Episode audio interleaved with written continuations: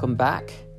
We are um, on November 21, November 21st, and continue into Ezekiel in the Old Testament, chapters 42 through 43. Rooms for the priest. There's a lot of measurements in this, so all you uh, architects, get your rulers out. Then the man led me out of the temple courtyard by the way of the north gateway we entered the outer courtyard and came to a group of rooms against the north wall of the inner courtyard. This structure, whose entrance opened toward the north, was 175 feet long and 87.5 feet wide. One block of rooms overlooked the 35 foot width of the inner courtyard. Another block of rooms looked out onto the pavement of the outer courtyard. The two blocks were built three levels high and stood across from each other. Between the two blocks of rooms ran a walkway 17.5 feet wide. It extends the entire 175 feet of the complex, and all the doors face north. Each of the two upper levels of rooms was narrower than the one beneath it because the upper levels had to allow space for walkways in the front of them.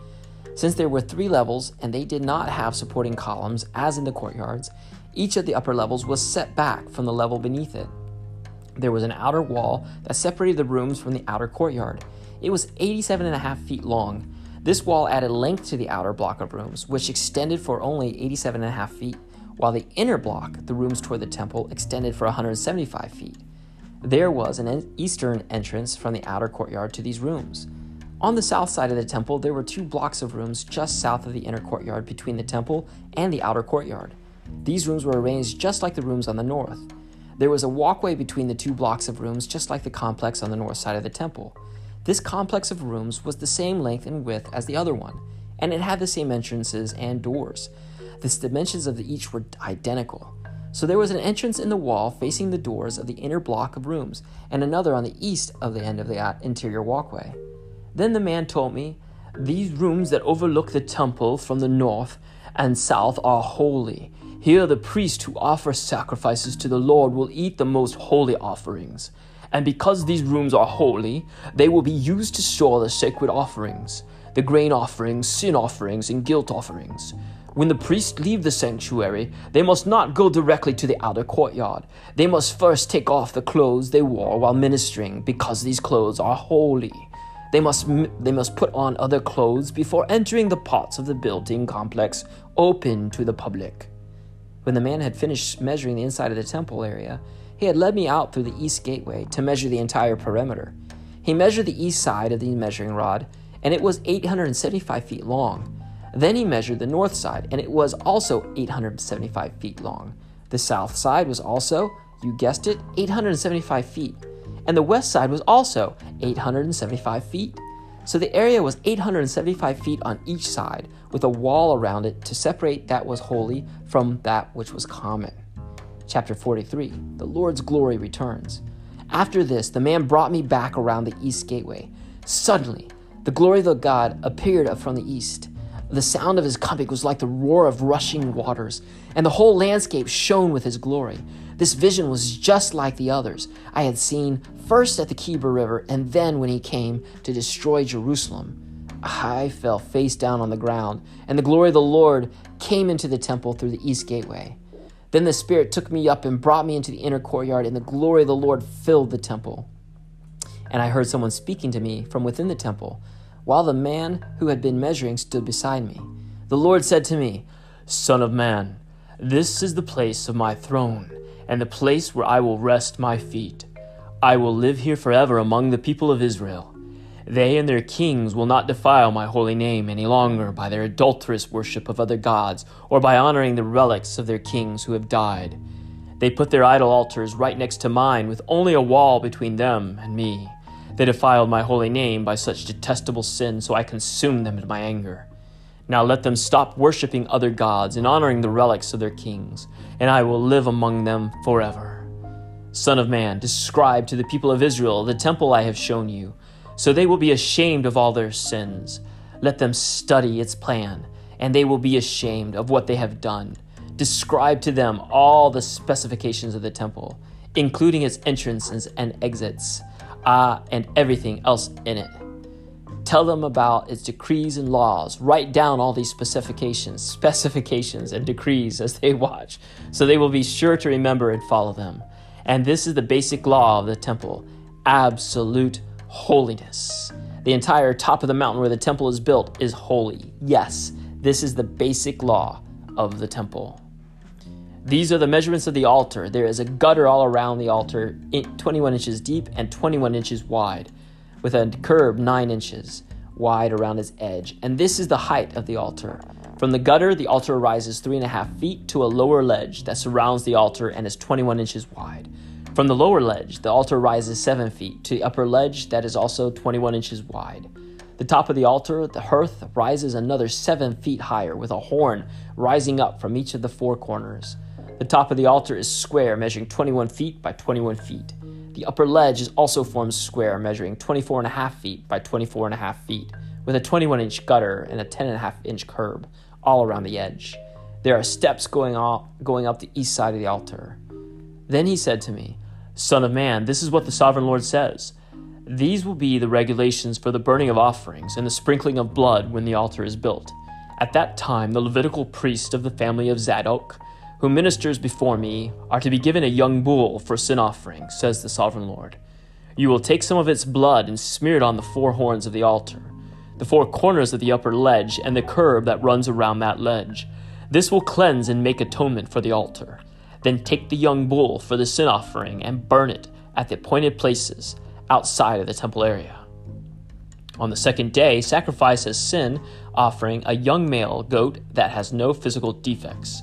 Then cleanse and make atonement for the altar again, just as you did with the young bull. When you have finished the cleansing ceremony, offer another young bull that has no defects and a perfect ram from the flock.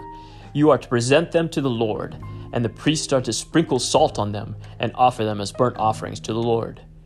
Every day for seven days, a male goat, a young bull, and a ram from the flock will be sacrificed as sin offering. None of these animals may have physical defects of any kind. Do this each day for seven days to cleanse and make atonement for the altar, thus setting it apart for holy use. On the eighth day and on each day afterwards, the priest will sacrifice on the altar the burnt offerings and peace offerings of the people. Then I will accept you. I, the sovereign Lord, have spoken. And in the New Testament is we are in the book of James, chapter 5. And this is a warning to the rich. Look here, you rich people. Weep and groan with anguish because of all the terrible troubles ahead of you. Your wealth is rotting away, and your fine clothes are moth eaten rags. Your gold and silver are corroded. The very wealth you were counting on will eat away your flesh like fire. This corroded treasure you have hoarded will testify against you on the day of judgment. For listen, hear the cries of the field workers whom you have cheated of their fare of their pay.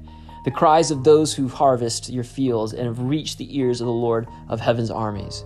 You have spent your years on earth in luxury, satisfying your every desire. You have fattened yourselves for the day of slaughter. You have condemned and killed innocent people who do not resist you. Patience and endurance. Dear brothers and sisters, be patient as you wait for the Lord's return. Consider the farmers who patiently wait for the rains in the fall and in the spring. They eagerly look for the valuable harvest to ripen. You too must be patient. Take courage, for the coming of the Lord is near. Don't grumble about each other, brothers and sisters, or you will be judged. For you look, for look, the judge is standing at the door. For examples of patience and suffering, dear brothers and sisters, look at the prophets who spoke in the name of the Lord. We give great honor to those who endure under suffering. For instance, you know about Job, a man of great endurance. You can see how the Lord was kind to him at the end, for the Lord is full of tenderness and mercy. But most of all, my brothers and sisters, never take an oath by heaven or earth or anything else just say a simple yes or no, so that you will not sin and be condemned. Are any of you suffering hardships? You should pray. Are any of you happy? You should sing praises. Are any of you sick? You should call for the elders of the church to come and pray over you, anointing with oil in the name of the Lord. Such a prayer offered in faith will heal the sick, and the Lord will make you well. And if you've committed any sins, you will be forgiven.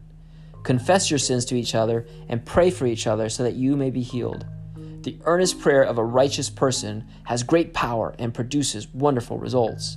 Elijah was a human as we are, and when he prayed earnestly that no rain would fall, none fell for three and a half years. Then, when he prayed again, the sky, uh, sky sent down rain, and the earth began to yield its crops.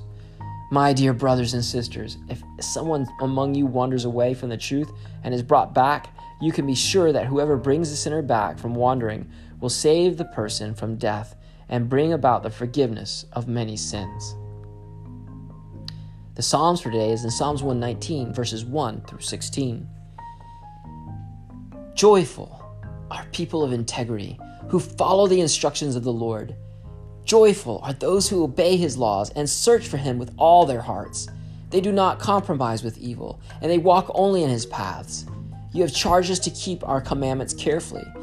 Oh, that my actions would consistently reflect your decrees. Then I will not be ashamed when I compare my life with your commands.